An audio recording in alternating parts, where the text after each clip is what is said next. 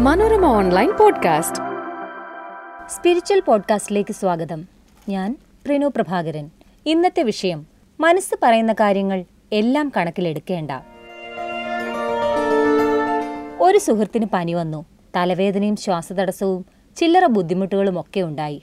കക്ഷി നേരെ ഗൂഗിളിൽ പോയി രോഗലക്ഷണങ്ങൾ അടിച്ചു കൊടുത്തു. ബ്രെയിൻ ട്യൂമർ മുതൽ ശ്വാസകോശാർബുദം വരെയുള്ള പല ഘടാഘടിയൻ രോഗങ്ങളും ഡോക്ടർ ഗൂഗിൾ സജസ്റ്റ് ചെയ്തു. അതോടെ സുഹൃത്ത് ആകെ തകർന്നു. ഭക്ഷണവും ഉറക്കവും ഇല്ലാതായി. ജീവിതത്തിൽ നിന്ന് സന്തോഷം പൂർണമായി പോയി മറിഞ്ഞു. പിന്നെ ഏതു നേരവും ചിന്ത രോഗത്തെക്കുറിച്ചും അതിന്റെ ഗുരുതര പ്രതിസന്ധികളെക്കുറിച്ചുമായി. ആശ്വാസം കണ്ടെത്താനായി കൂടുതൽ കൂടുതൽ ഗൂഗിൾ ചെയ്തു. ഗൂഗിൾ കൂടുതൽ കൂടുതൽ രോഗങ്ങൾ പറഞ്ഞുകൊടുത്തു.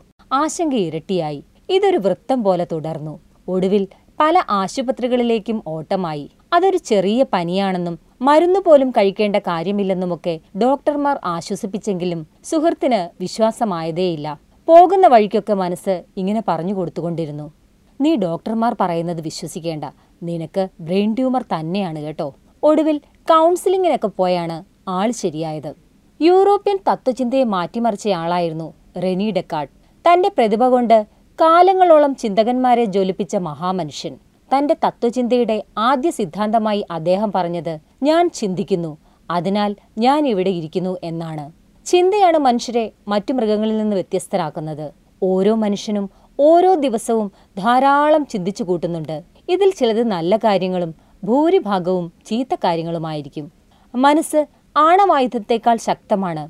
ഒരാളെ നന്നാക്കാനോ നശിപ്പിക്കാനോ മനസ്സിന് കഴിയും. ലോകത്ത് ക്രിയാത്മക കാര്യങ്ങൾ നടപ്പാക്കാനും അതേസമയം തന്നെ വിനാശകരമായ പ്രവർത്തനങ്ങൾ അഴിച്ചുവിടാനും മനസ്സിന് കഴിയും. മനസ്സിന്റെ ശക്തി നമ്മൾ ചിന്തിക്കുന്നതിനും അപ്പുറമാണ്. എന്നാൽ മനസ്സ് കടിഞ്ഞാൺ നഷ്ടപ്പെട്ട് നമ്മെ ഭരിക്കാൻ തുടങ്ങിയാൽ വിവേകം അപ്രത്യക്ഷമാകും. പ്രശ്നങ്ങളുടെ ഘോഷയാത്രയാകും പിന്നീട് നമ്മളെ കാത്തിരിക്കുന്നത്.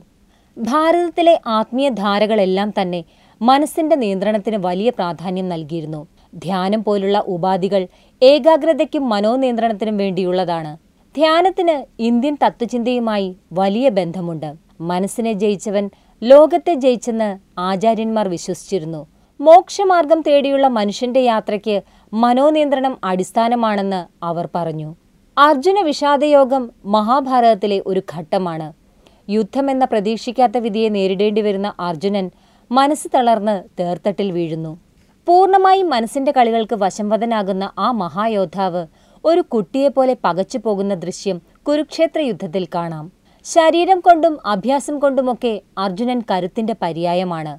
പക്ഷേ എന്തെല്ലാം ഉണ്ടെങ്കിലും മനസ്സ് ശരിയായില്ലെങ്കിൽ എന്തു ചെയ്യും? ഒടുവിൽ ഗീതോപദേശം കേട്ടുണരുന്ന അർജുനൻ ദൃഢചിത്തനായി മാറി വില്ല് കയ്യിലെടുക്കുന്നതും കാണാം. ഇന്നത്തെ കാലത്ത് മാനസികാരോഗ്യത്തിന് വലിയ പ്രാധാന്യം കൽപ്പിക്കപ്പെടുന്നുണ്ട്. എന്നാൽ മാനസിക പ്രശ്നങ്ങളും വർദ്ധിച്ചു വരികയാണെന്ന് കാണാം. ആശങ്ക മുതൽ സമ്മർദ്ദം വരെ മനസ്സുമായി ബന്ധപ്പെട്ട പ്രശ്നങ്ങൾ അനുഭവിക്കാത്തവർ വളരെ കുറവാണെന്ന് തന്നെ പറയാം. ഇതിനുള്ള പ്രധാനപ്പെട്ട കാരണം മനസ്സിനെ മനസ്സിലാക്കാനോ അതിന് അതിർവരമ്പുകൾ നിശ്ചയിക്കാനോ നാം ശീലിക്കുന്നില്ല എന്നതാണ്. നിർഭാഗ്യവശാൽ കായിക വിദ്യാഭ്യാസത്തിന് കൊടുക്കുന്ന പ്രാധാന്യം മാനസിക പരിശീലനത്തിനില്ല. പക്ഷേ സ്വയം നമുക്ക് മനസ്സിനെ പരിശീലിപ്പിക്കാൻ സാധിക്കും. അതിസമ്മർദ്ദത്തിന്റെ കാലത്താണ് നാം ജീവിക്കുന്നത്. എല്ലായിടത്തും മനുഷ്യർ എന്തിനോ വേണ്ടിയുള്ള നെട്ടോട്ടമാണ്. പരസ്പരമുള്ള താരതമ്യപ്പെടുത്തലുകളും കുറ്റപ്പെടുത്തലുകളുമൊക്കെ പൂർവാധികം ശക്തമാണ്. സ്വയം കേന്ദ്രീകൃതമായ ചിന്തകളും പ്രവർത്തനങ്ങളുമാണ് ഇപ്പോൾ കൂടുതലും. പല ആളുകളും തങ്ങളുടെ ചുറ്റും മതിലുകൾ പണിത് അതിൽ ഒറ്റയ്ക്കിരിക്കുകയാണ്.